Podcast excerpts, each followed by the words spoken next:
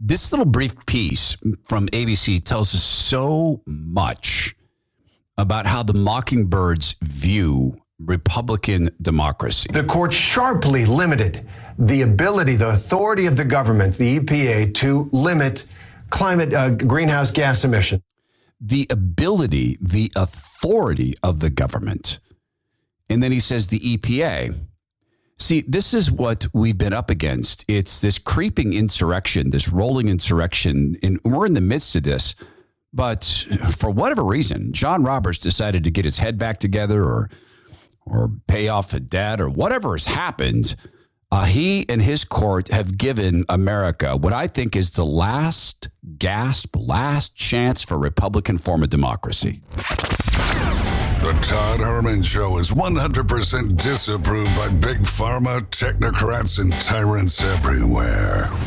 Now, from the high mountains of free America, here's the Emerald City Exile, Todd Herman.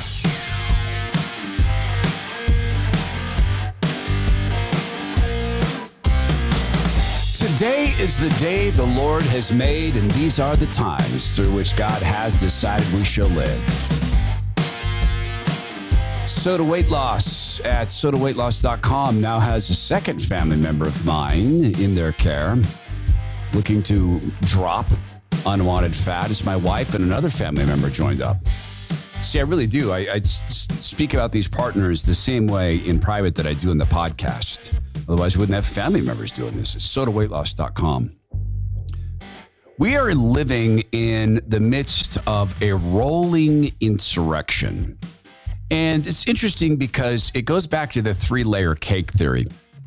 I don't know that the bureaucracies began uh, with the with the idea of an insurrection against Republican forms of democracy. But I have no no confusion at all in that one of the biggest mistakes this country has ever made was the creation of these bureaucracies with any form of enforcement capability.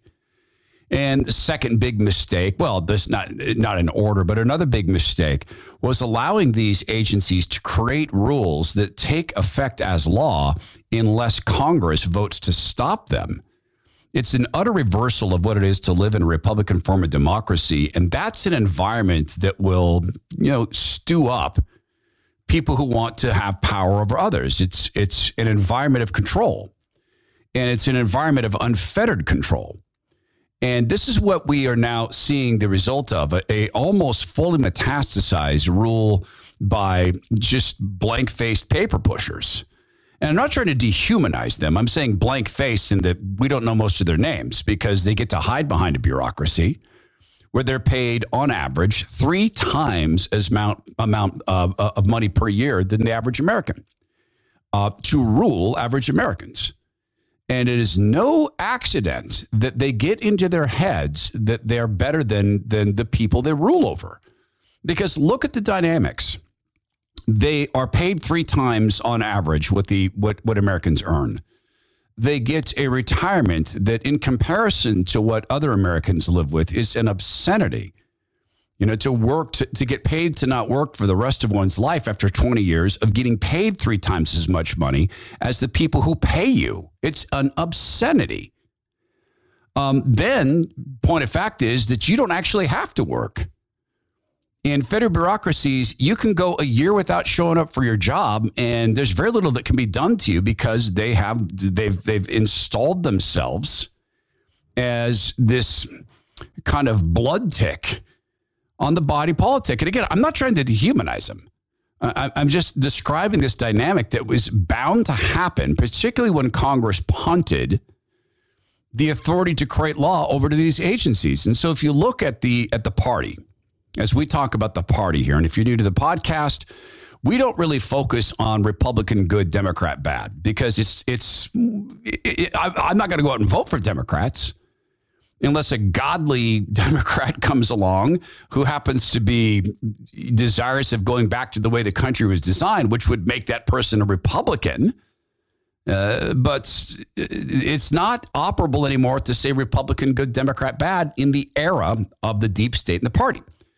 So if you're new to the podcast, the party is Um, the deep state, like you think of them, but deep state used to be just the intelligence services. What we've watched with the COVID response is FDA, CDC, they're part of that. Um, academia, tech, and finance. And the big guys, the money behind this is the big pharma and the Mockingbird media. That's that's the party. So in other words, the institutions. And Americans are beginning to catch on to the fact that, that we live right now in a time where the institutions are rotted. But there's great news, and it's it's a moment that we're going to have to grasp.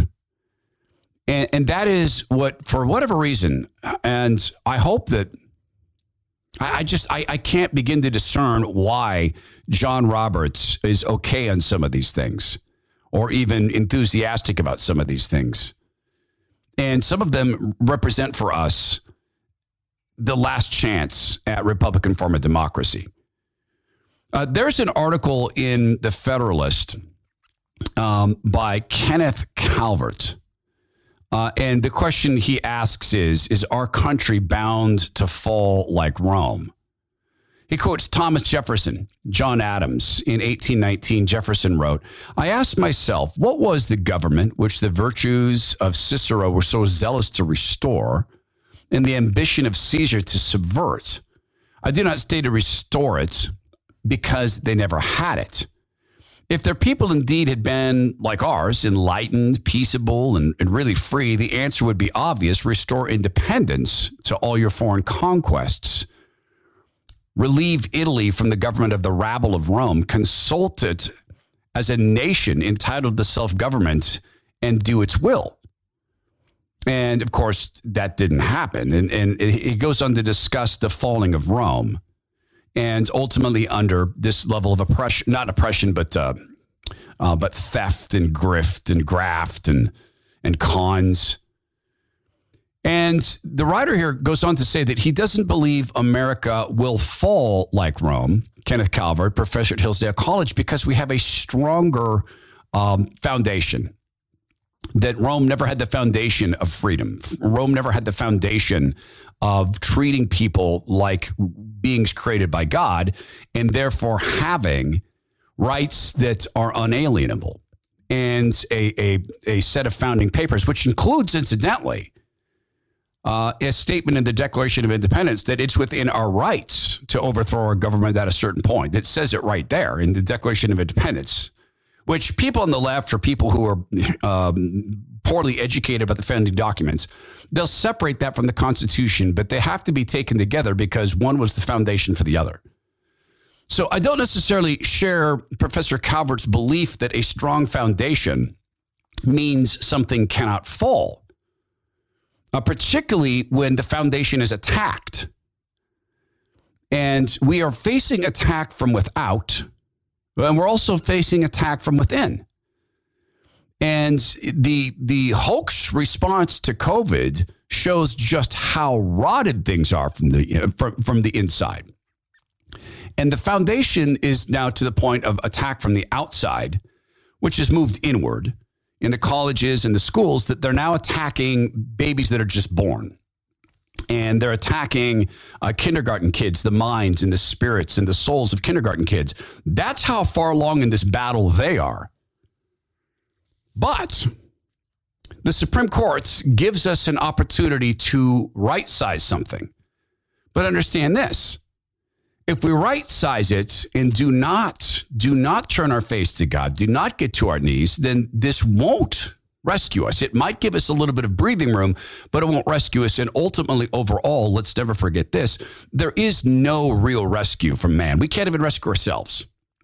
So there is no real rescue from man.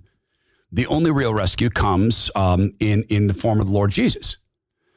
So the people are sensing this. There is a, a, majority of Americans believe the country's on the wrong track. We talked about this earlier this week, including 78% of Democrats Percentage of Democrats since last month saying the country is headed in the wrong direction rose from 66%, 10 point bump up with Democrats. So they see it too. And it's not the abortion ruling, although that's helpful.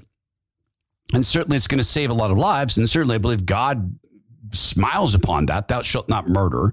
God values children. He knew us before we were born. He counted the names on our heads, or probably the hairs on our heads before we were born.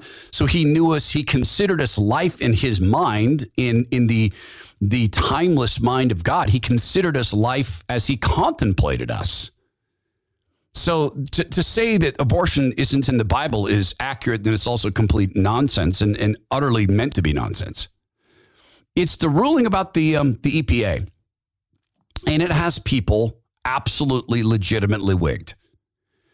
Because what the Roberts Court said um, in this six to three majority was to the EPA, you got the rights from Congress to manage water, the Clean Water Act. It, but that doesn't give you the right to go restructure America's electrical system or its fuel delivery system or its power lines and power generation system, our, our energy grid. Nothing in the Clean Water Act gave you that right. You can't just seize that. You can't just say, well, this is all related to clean water. And one helpful way to think about this is if you hire a plumber to come in and install a, a new bathroom, and you come home and that plumber has brought some friends around and they knock your house down and raise it to the ground and build a four story mansion for which they expect you to pay. And you say, What are you talking about? I hired you to build a bathroom. Yeah, but the bathroom's connected to everything else and everything else sucked.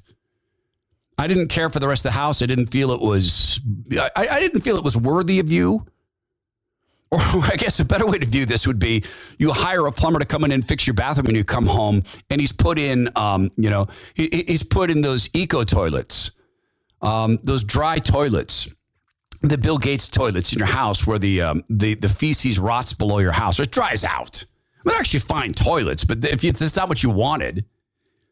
Oh no! Just this is better for the environment, so I did it anyway. I know I didn't ask you. By the way, I took out those. You know the shower heads in there. I took those out.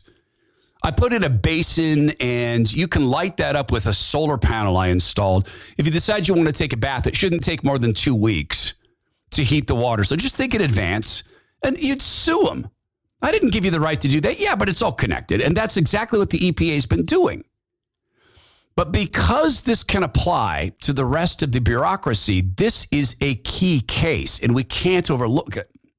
It is key also for the CDC and the FDA because they're bureaucratic agencies does not the, the, CDC never had the right to come around and say shut down the economy. They, they never ever had the right for any of that. They've got the right to advise on public health, but they don't have the right to rule to create laws like this. That was never contemplated by men who founded the country who wanted it to be difficult to create laws. They didn't want it to be easy. And the more controversial the law, the harder they wanted it to be to pass. Checks and balances were designed to create gridlock. Unless you won hearts and minds of the people so that the elected representatives were overwhelmed or felt that they must act, then if they want to stay in power or in office, and that's something else that the, the, the, founders didn't want, they didn't want office to be cozy then they would do that. They, that's the only way they would do it is they felt overwhelmed or that, that they had to because of the people in their district. But this isn't what the party wants. The party is dang well sick of debate. The party is sick of hearing us. The party is sick of our little concerns like our bank accounts and our houses and our freedoms and our Second Amendment and our Fourth Amendment. They're sick of all these things because it encumbers them. I mean, just imagine how frustrating it must be to be the smartest people in the world and people won't simply won't do what you say. And to boil this down into a, a DC view, if you were, let's say, trying to teach um, a let's let's be fair, if you're trying to teach uh, a nine year old kid how to change a spare tire, and you came and you, you were showing him, okay, here's what we're going to do. Wall the tires down on the ground, um, touching the ground. We're going to loosen the bolts here. No, I prefer to jack it up first. But then the tire will spin. Nope. Nope. Okay, fine. Try it that way. All right, you're turning you're, you're, you're turning the wrench the wrong way. You're, you're, turning the star wrench the wrong way. No, I'm going to turn it this way. I'm, so those are reverse threaded. You're, you can't lose. No, get out of here. Get out of here. Get out of I'm doing it on my own. I'll do it on my own. That's how they view us. Because they view themselves as so utterly brilliant that it has to be deeply, deeply frustrating to have people who simply will not say, okay, because you said I'll do it that way. And this is borne out through this book I talk about from time to time, what DC gets wrong. They, they polled the people who work in the Beltway who legitimately have no idea who we are. They legitimately think not, very few of us have houses. They think we've got a lot less money than we do. They think that we know a lot less about government than we do.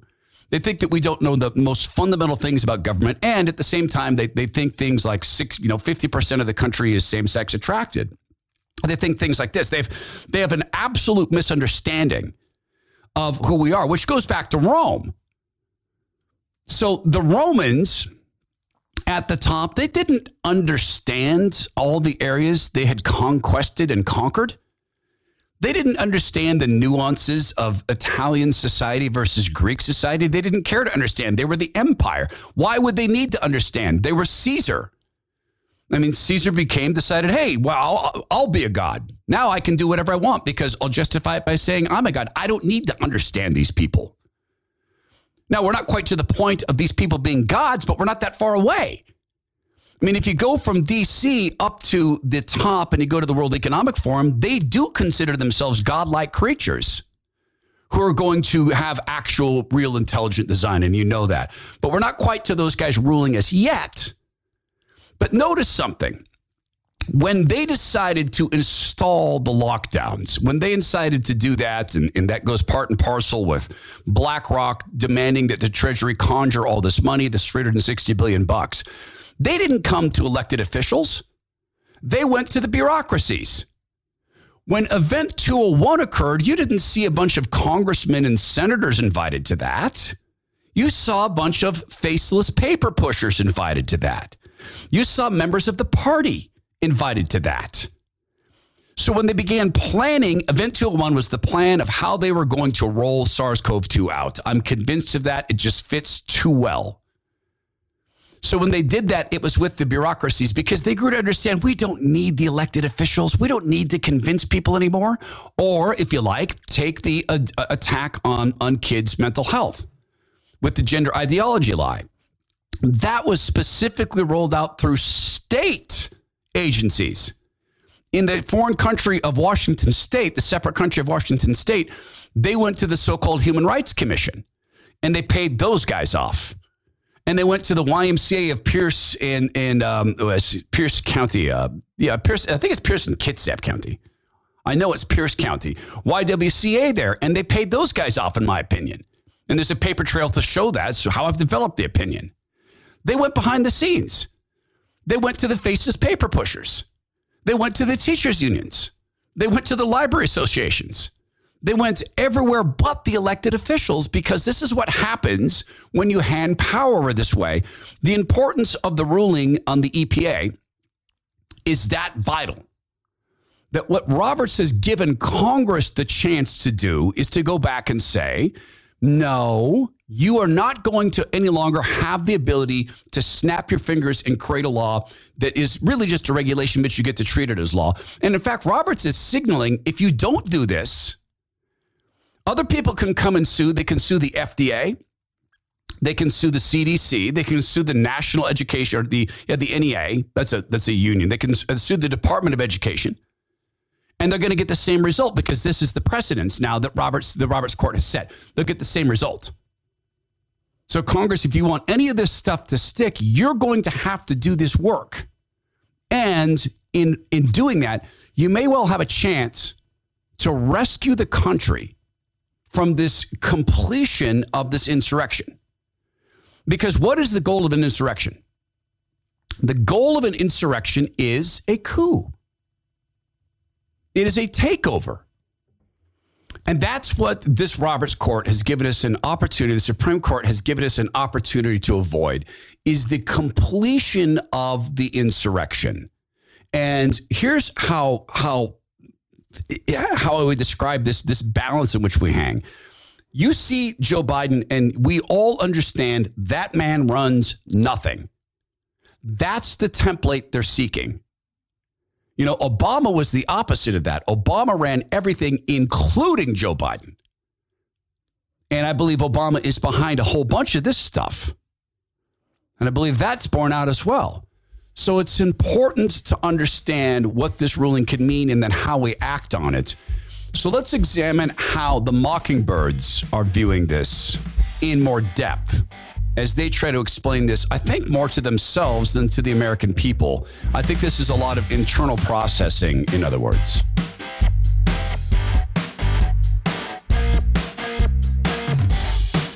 I, it should be um, noted I just I, I think it should be noted that my wife has hidden her SOTA bars from me. SOTA, weightloss.com stands for state of the art. I, I think it should be noted, just just here for the record, for the public record, that a couple weeks ago, I asked if I could have one of those SOTA weight loss bars. She said, Yeah, you can have one. And and they're so good that then I had a couple and then I started to manufacture sort of this I don't know if it's an excuse, but we haven't been able to get blueberries where we live. Maybe that's happened to you as well. And blueberries is a staple food for me. In fact, it's one of my five staple foods. So then I started to convince myself, well, I need those bars. So I asked my wife, could I have more? She eventually cut me off. So the other day I said, you know what? I, I honestly, I have no blueberries and I just I have to get to the gym. May I please have a SOTA bar? And she she said, "Oh yeah, they're in the same place." I went look, and they're gone. Uh, and she said, "Oh, that's right, I hid them. I, I forgot where I hid them from you." Now, look, not everything is a SOTA bar. Not everything is as, as simple as that. But SOTA Weight Loss will do a lot of interviewing of you when you get into wanting to drop unwanted fat from your body. Dropping unwanted fat from your body, it will increase your sleep uh, effectiveness, efficacy of your sleep.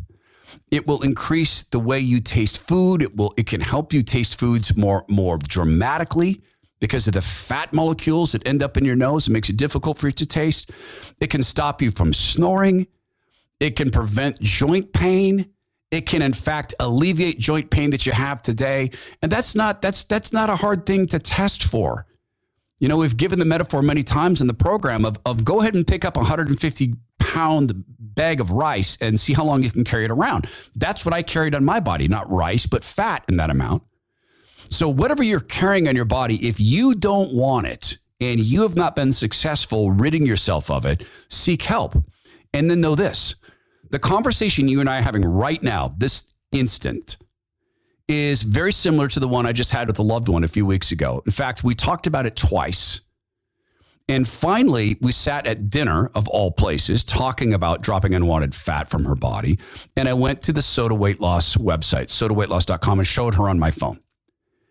And the next thing I know, I got a note from her and she said, I called them. They were so nice. I'm getting started on this. So there's the science. There's the fact they hold themselves accountable. There's 7,000 Google reviews, average 4.8 stars. There's people like me. I've met some people who've been in the program at SOTA Weight Loss, took off 150 pounds. So it's what I took off. There's my wife having so much success with the SOTA Weight Loss program. There's me representing it to friends and now, in fact, recommending it to family members. That's a consistency. And that's what you'll get when you contact them at sotaweightloss.com, S O T A weightloss.com. It stands for state of the art because they are. Sotaweightloss.com.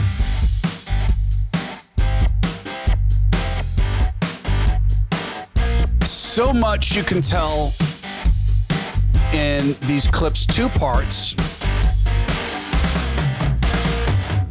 This is um, two parts. ABC News talking about the decision um, the Supreme Court made to right size the relationship with um, with with the EPA and us and you can hear it in, in, in it's not really a panic and in fact newsbusters said that they whined i don't know that this is whining Um, and I got the clips from Newsbusters. Thanks to them for that. But I think this is more inter- internal processing. Do you ever process things internally?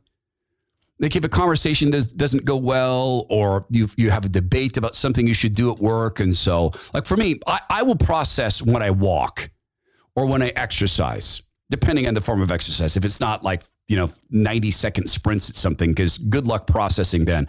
But like this weekend, I did a, um, an hour and three minute workout with something like 1,400 reps in it and it gave me a lot, a lot of time to think about why am I doing this again? And I got that, but it gave me a lot of time to process. I think they're sort of internally processing here. On the law side, that's climate change. And in that case, uh, the court, in both opinions, by the way, by Chief Justice John Roberts, the court sharply limited the ability, the authority of the government, the EPA, to limit climate uh, greenhouse gas emissions. And they did so because they said uh, that that question, as it was addressed in the Obama administration, which set up a cap and trade policy trying to limit climate change emissions, that that is the kind of question that is so large, affects so much of the American economy, that it requires Congress to address it and not an agency of the executive branch. And that not only will affect climate change in a major way, but it will also have ripple effects right through the federal government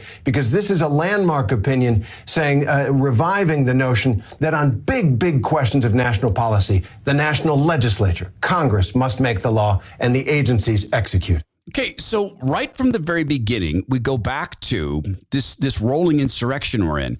ABC treats as fact that what the EPA wants to do is going to stop global warming. They slip and say that instead of climate change. And they accept this as fact, although it is wildly debatable. And in my judgment, it's utter junk if you simply look at the history of Earth's temperatures throughout time, like the Renaissance, where we had this massive high. The temperatures were huge and there was no internal combustion engine, no outside influence that would have caused that. And incidentally, it was very good for society. It brought a lot of people out of poverty, etc. So it's it's utterly debatable, if not already disproven, that they treat that as fact. They also treat as fact that the goal is to do away with greenhouse gases. But they ignore within this dynamic the fact that, that the, that the solar panels themselves cannot be made with solar power, that they in fact contain elements that are going to have to be tossed into what a landfill for 10 million half years or 10 million years. It, it, it never goes away. They're, they're going to ignore all of that. These massive solar farms, like they're seizing all, not seizing, but getting all this land in Indiana to create this massive solar farm. Those things burn out. The windmills burn out. They're going to have to be buried one day and processed through. They ignore all of this because the Mockingbird media is tied into the party thinking. They love EPA, they love the CDC because they're part of that smart group. They get to have dinner with those people and be part of that smart group.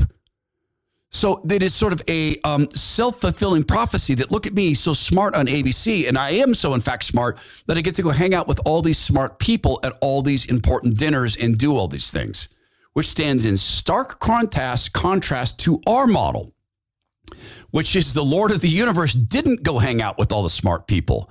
He went to the small towns, he came to people like us, he went to the broken.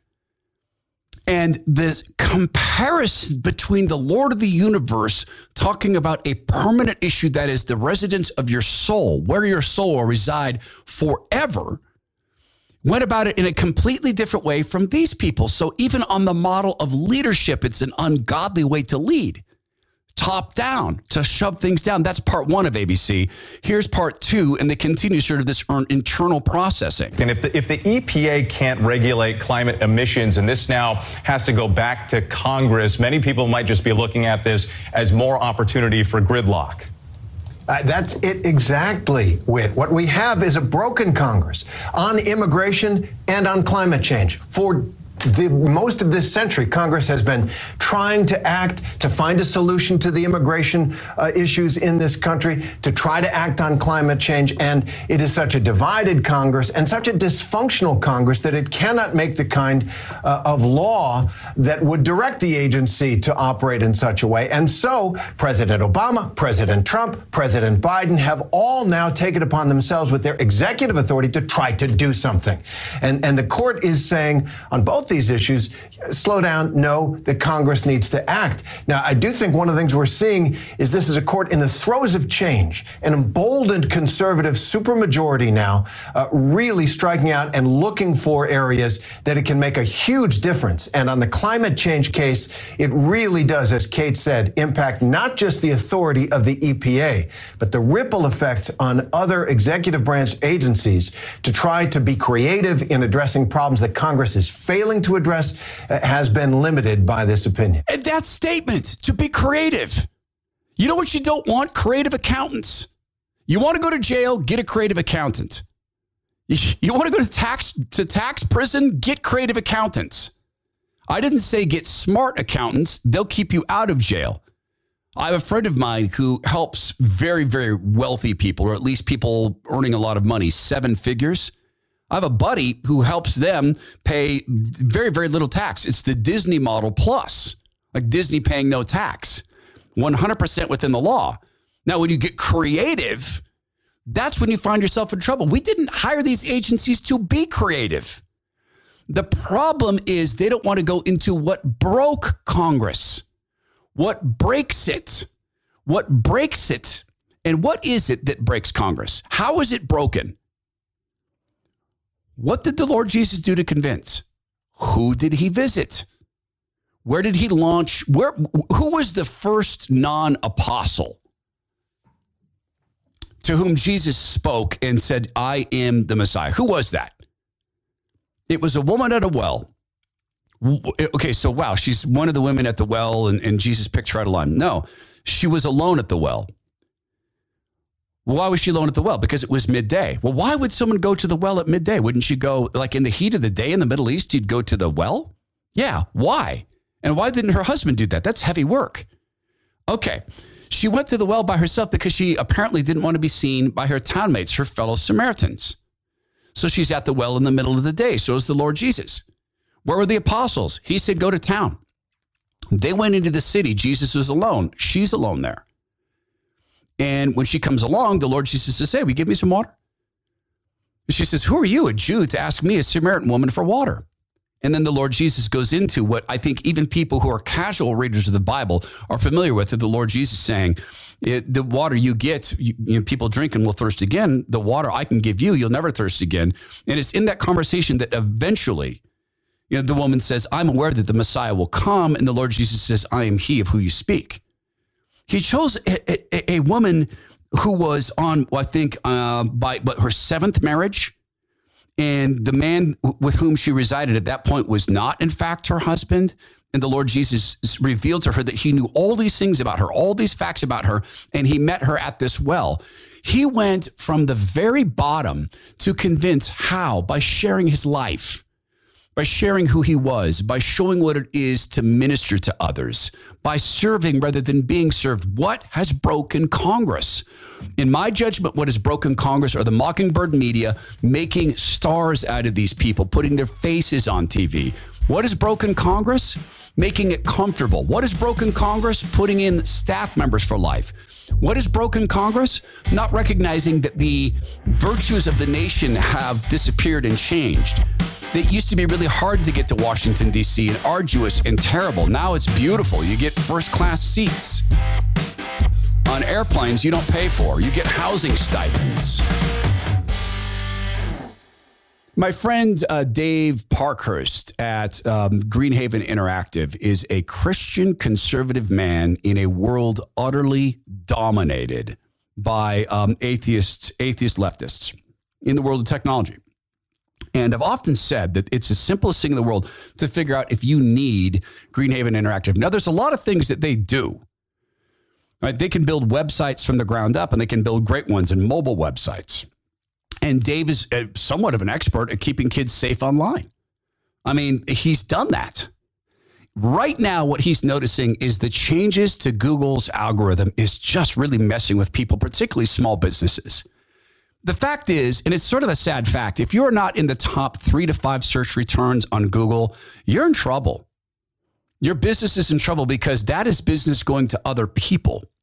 Big companies will employ a lot of people to work on search engine optimization, or they'll just go out and buy ads and they'll just pepper the internet with ads on Google so people see their search returns. Dave also levels the playing field in this way. He loves to work with members of this podcast family because Dave is technology for this podcast and is a good, good, dear friend and a great godly man. So he and his team will take a look at your search results. And if they're not correct, and you can determine that. Before you, before you go to greenhaveninteractive.com, don't waste your own time. Just check your search results. If you're in the top three to five results, sweet, you don't need Dave. If you're not in the top three to five search results, you could pay Google or you could pay a conservative Christian. It's greenhaveninteractive.com. Then you can figure out for your own if you need them. Just as I told you, search your name on Google, greenhaveninteractive.com.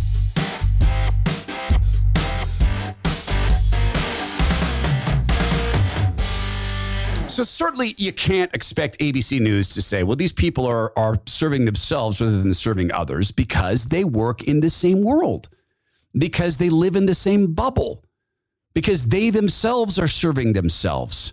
But so fascinating to extend this from beyond the media to AOC, who is in fact an island unto herself. Do you know that she said um, she she said that she was getting her nails done to protest the uh, abortion ruling. That, that was that was the way she was going to resist is going to get her nails done. Um, she also apparently wants to abolish the Supreme Court. this this is a thoughtful response from a woman who is the problem with Congress. This is what I just meant. They take people like this and they make them stars. Now, I know there's debate about this. I happen to think that um, Alexandria Ocasio Cortez, I happen to think she's photogenic. And as an older man, I don't go around reviewing young women, but I think she's cute. She's sort of a cute person. Now, she is, in my opinion, devoid of any form of intellectual rigor or interest. Uh, I couldn't spend five seconds being curious about her, but she's made it into Congress because she is a marketable product because she's cute. She's cute. She's good on camera. She likes to do Instagram. That's that's the full extent of Alexandria Ocasio Cortez because the media so much wants these stars so much they, they so admire government. They so admire what government can do. And god god rest rush limbaugh he made a great point about this. These are their superheroes. These are their gods. Alexandria um, ocasio-cortez talking about um, the supreme court's constraint and the epa's power grab. This is basically you don't get to do the, um, the green new deal th- through the back end. She wrote catastrophic a filibuster carve out is not enough. We need to ref- we need reformer to do away with the whole thing for the sake of the planet. We need to do away with one third of government. There are three parts of government constitutionally provisioned the executive, the judicial, and the legislative. She wants to do away with the judicial, scrap the whole thing. Let's not have a court. Let's not have juries. What, what, what, would we, what would we have? We can have ABC's Terry Moran figure out who's guilty. Then Terry Moran can just go back to, ah, uh, it's a militia. Uh, that's, uh, that's Trump. That, that's, that's, this describes the problem in Congress to a T. It's a broken Congress because there are broken people, and we're all broken to some degree, but Congress's brokenness is unique. They're all broken to grift, they're all broken to buyout. They're all broken to bubble think. And I do think that there is massive ground to be gained on term limits. I'm a huge fan, but it can't just be for Congress. There's got to be term limits on staff, but the better way to do this would be an earnings limit. Here's how much money you can earn in government. Cap it. They like capped paychecks. Cap how much you can earn. When you work in government in an official capacity, you top out at X. That's it. That's how much money. And you can, where there's constitutional overrides to that, like the Supreme Court, they get to serve for life. That's in the Constitution, unless there's an amendment. They get to stay. There's six years. So cap it at like, take six years as a senator. What is it, 175 grand? Take that and say you cap out at 1.2 million. That's it. And cash payment. Plus your, uh, plus your, um, your benefits for the time. Cap it or cap it to some relationship to what America earns. That'll stop this quickly. See, we must recognize, and, and the left is always talking about how we need to recognize that the country has changed. And, and Ocasio Cortez is saying there's so many more people in the country. We need to have 900 Supreme Court justices. And she fails to understand or care, or, well, let's be honest, understand that no, no, no, no. The representation system we have, the Electoral College, part of the reason we have the Electoral College is for that dynamic to keep the country stitched together. So, yeah, there is a broken Congress, but they will not get to the brokenness of the Congress. And it's not just ABC. CNN, of course, had to have their little conversation and, and their little bit of a hissy fit about this. CNN's panel was talking about the the um, the Dobbs ruling. All right, let's talk about Dobbs. This is, goes back to the abortion thing. This is another perhaps saving grace. Here's why. The Dobbs court, as I understand it, said, yeah, abortion's not in the Constitution. The original court erred when they said it was, and, and but we're not going to overturn it. So it's unconstitutional, but nah, come on. And so the Roberts court comes in and says, not only is it not constitutional, we are actually going to overturn it. And people now will turn to and say, okay, so then now it's banned. We know that people believe this. It's not. But listen again to this discussion and see how it compares to what we just heard from ABC talking about the EPA. David, beyond the abortion decision, what was your big takeaway then from the president is as he wraps this NATO summit and everything that he discussed in that press conference? Well, Kate, uh, two of them. First, his biggest problems right now are clearly domestic, and the Supreme Court has, uh, as you've uh, noted earlier, now struck a big blow to three big policy uh, areas that are critical to his domestic agenda uh, abortion, uh, gun control issues, and now uh, his climate change agenda. And that's got a big impact on his foreign agenda as well, because your power abroad is really a reflection of your power at home.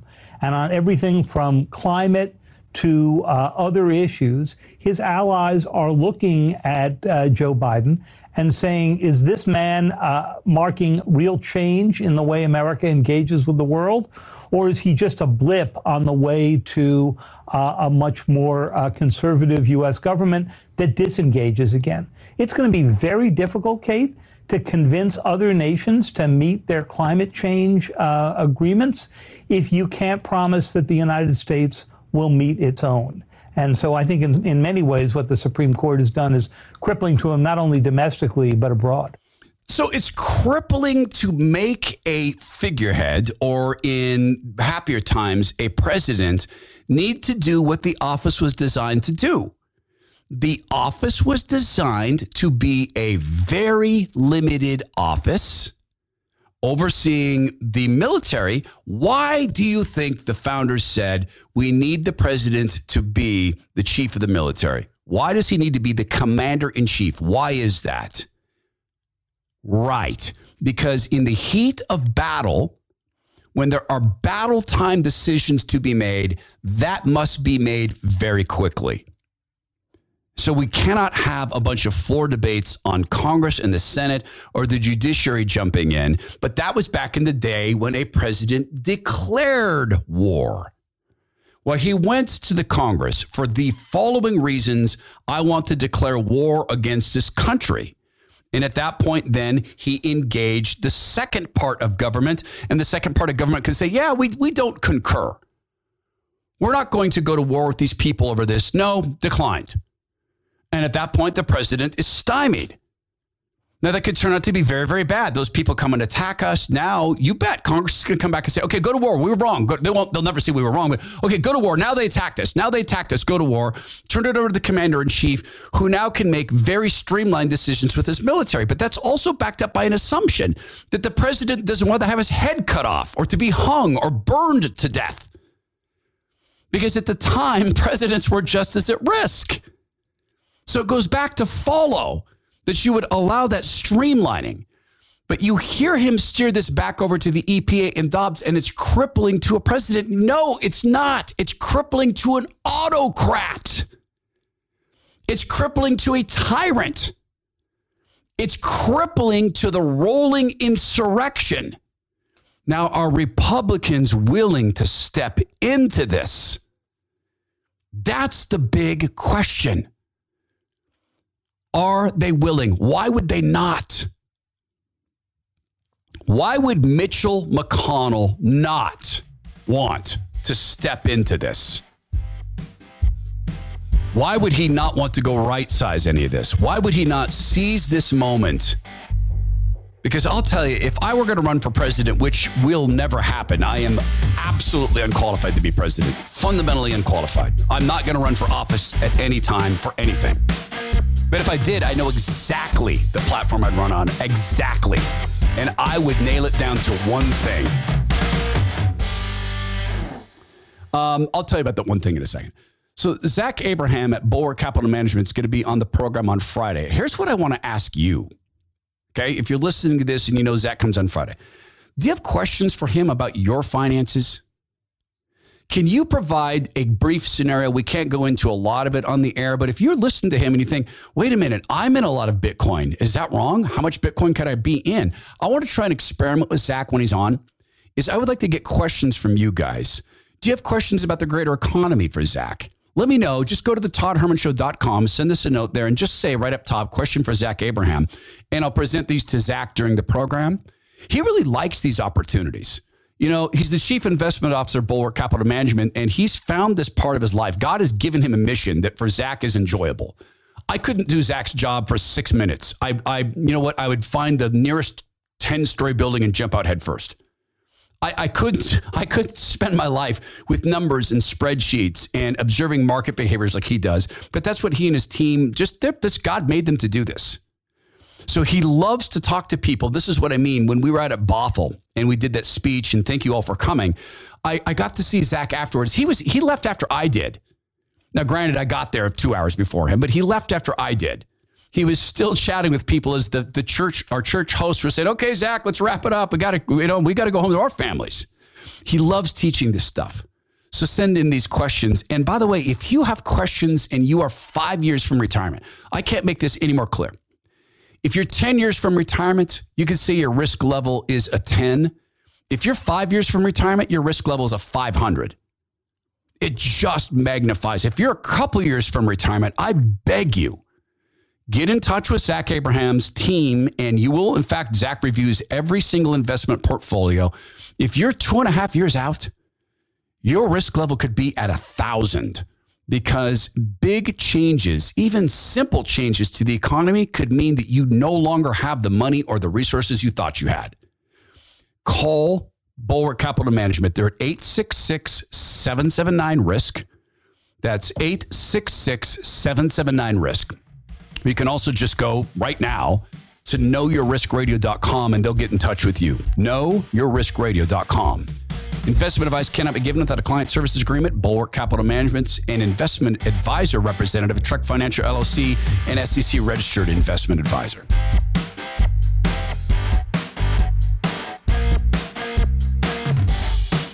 What is it that would stop Mitchell McConnell from seizing this moment? Well, if I was going to run for president, which can never happen because I'm uniquely unqualified, I'm not going to be running for any office. Please, please, I beg you, dear friends, don't send me notes saying, Would you consider running for office? The answer is now and always will be no. I know what I'm like around power. Okay. I think I've probably changed. I know I've been discipled. I could probably do a better job, but it's an intoxicant around which I should not function. Um, I would run 100% on anti corruption, 100%. And I would run against the bureaucracies. I would personalize it. I would run against it. And I would come out with my platform being no longer can we have a Washington, D.C., where the people who boss us around earn three times as much money, or rather are paid three times as much money as we earn. No more. No longer can we have a Washington, D.C., where eight where, where they represent eight out of the 10 spots of top 10 income cities in the country. No longer. No longer can we have a Washington, D.C. that is impervious to depressions and recessions. No longer. As President of the United States, I will demand the creation of a committee by Congress to restructure the pay of staff, to restructure the pay of anyone who's a careerist in Washington, D.C., to right size it to the American people. As the chief executive, I will take the offices of the of the alphabet agencies. If I can't dissolve them, and I don't think I can, I will take them and, and distribute them around the country. There will be no EPA office in Washington, D.C. There'll be many offices in the states that they contend to rule. They'll be peopled by folks who live there. The EPA office in Washington state will be people who are living in Washington state. Likewise, in Texas, I will distribute them around the country. They will be there to serve and not to be served. I will do this with every other agency. No one in my administration at the CDC level will any longer be allowed to go without reporting their income or the monies they get from pharmaceutical companies. Furthermore, every single meeting between any regulatory agency and any of the agent uh, of the companies that they regulate will be held in public. For instance, at the CDC level, any and all discussions between the CDC and pharma will be on video live for everyone to watch. All their emails will be stored. Any journalist or private citizen who at any time wants to look at their emails will go to a simple website and a word search will accomplish that. You'll be able to observe them live time. Any and all meetings between um, in, in, in my administration in the part I control, that's the White House, my meetings with lobbyists will be on video. My staff's meetings with lobbyists will be on video. They will be noticed. They'll be put on notice when they come into the White House. The work of the White House, unless it is directly 100% related to national security or a pending attack on this country, every meeting will be open to the public. You will be able to observe it. I will run on this. I would run on that in a heartbeat. I will run on election integrity. I will demand from Congress a series of steps to make sure that there is never a ballot counted in this country that is not kept in paper form. I would just go right down the middle. I'm running on, the, on, on the most broad, aggressive anti corruption ticket in history.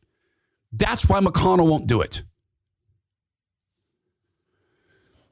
People who want to hide things want complication. Mitch can sell EPA regulations. Mitch can pimp them. Kevin can do the same thing, McCarthy. That's one of the other illnesses here. It's not the temple, the one the moment that Christ showed anger, decided to show that, was, of course, in the temple and the money changers. But they'd taken his father's house and turned it into a, into a trading house. Well, into a farmhouse selling animals. What have they taken our house, our common house? We're not even allowed in our common house. They're selling our common house. Behind our backs, they're selling it. It's the same issue with election integrity. And I know this is a every four years, Democrats say the elections are hacked, they're stolen until the Democrat wins, and then they are the safest, most secure election in history. I should be clear, the party does that, not just Democrats. So it's interesting to see that for the same reason that Mitch McConnell does not want to dig into election integrity. Notice this McCarthy doesn't want to touch it. Complications are the hiding place of scoundrels. So they don't want to dig into it, but it's now hitting the Green Party. this is a little inside. I love this because it shows that the, the skullduggery is everywhere. Uh, this is from Twitter. Someone brought this to my attention. I love this. Um, this is a lawyer uh, with the Green Party talking to the chairman of the Democrats in North Carolina. And Oliver Hall is the, the lawyer, and he's talking to Chairman uh, Circosta, a Democrat here. So the guy asking the question is the lawyer for the Green Party. And apparently the Green Party came up with a bunch of signatures, valid according to this lawyer. Listen to the response of the uh, of the good party man here, the Democrat chair uh, in North Carolina. Oh, and by the way, pay special attention to why tyrants love a certain technology. I would like to, and I'm hopeful that uh, we can get to the bottom of this and uh, it would be my desire, personal desire, uh, to to see this new party on the ballot. But given what it's given given what's what's in front of us today, I can't in good conscience vote to certify today. So I would like to to to to wait, give our staff enough time to go through this process. If if there's a motion to uh, vote on this today, I will be voting no. Mr. Chairman, may I be recognized? Yeah, This Mr. Hall, let's make it brief though, please. Well, thank you. Um, Is there any question as to the validity of the 15,953 signatures that have been validated by state county boards of elections? Uh, Mr. Hall, I don't want to get into the details of a criminal investigation, but I have questions uh, sufficient uh, in number to be not willing to vote for certification today. Well, Mr. Chairman, I asked the question because the board is effectively presuming that there is some question as to the validity of those signatures by de- delaying the certification and possibly rejecting the certification of the Green Party petitions. And um, if there is some presumption here that is operative, uh, the presumption ought to be that validated signatures are valid unless there is some basis for uh, considering them invalid or or at least uh, subject to further investigation. So again, the question is: Is there any basis for considering uh, or or or uh, questioning the validity of any one of those fifteen thousand nine hundred fifty-three validated signatures? And, and, and I will thank you for your comments to the board. I will stand by my earlier assertion and I will ask any other board members if they have questions. Mr. Chairman, you have not answered the question. You are now uh, Mr. Hall, you're out of order, sir. Go ahead and mute Mr. Hall, please. Um, Boom! I'll ask the Mute him. board members if they have any other questions to staff. They love that. They love it. And this is a warning sign of things to come. And I will again return to when I used to live in the separate country of Washington to tell you where this is all headed. If the Republicans will not seize this moment by running on anti corruption, by announcing to the alphabet agencies that time is over, by reseizing their authority, by acting in a constitutionally provisioned way, and one day by consulting the Holy Bible as to what it is to actually be a godly leader and then doing it. This is the second year in a row in the separate country of Washington where there is no legislative session. None. There are legislators in the first class A and the second class B. Only certain legislators get to make floor objections. Other ones don't get to make those objections because they're on mute. The party has shrunken the state legislature in the separate country of Washington down to a few select members. Only, only a couple of Republicans stood up against this. Jesse Young and Jim Walsh amongst them. But the bosses of the Republican Party in Washington state, they just let that go. Why? Well, they get to decide who the super important legislators are, who actually get to represent their constituents. And we're back where we began. The Supreme Court has given us one last gasp at maintaining a Republican form of democracy. The Lord Jesus gave us a model on what leadership is like what it is to be a godly leader. If those two things come together, we may well save America, which is the greatest consolation prize in history. The main prize being, of course, the saving of our souls and those of others. This is the Todd Herman Show. We certainly appreciate you using the share button on your podcast. It's there, sending shows like this to friends.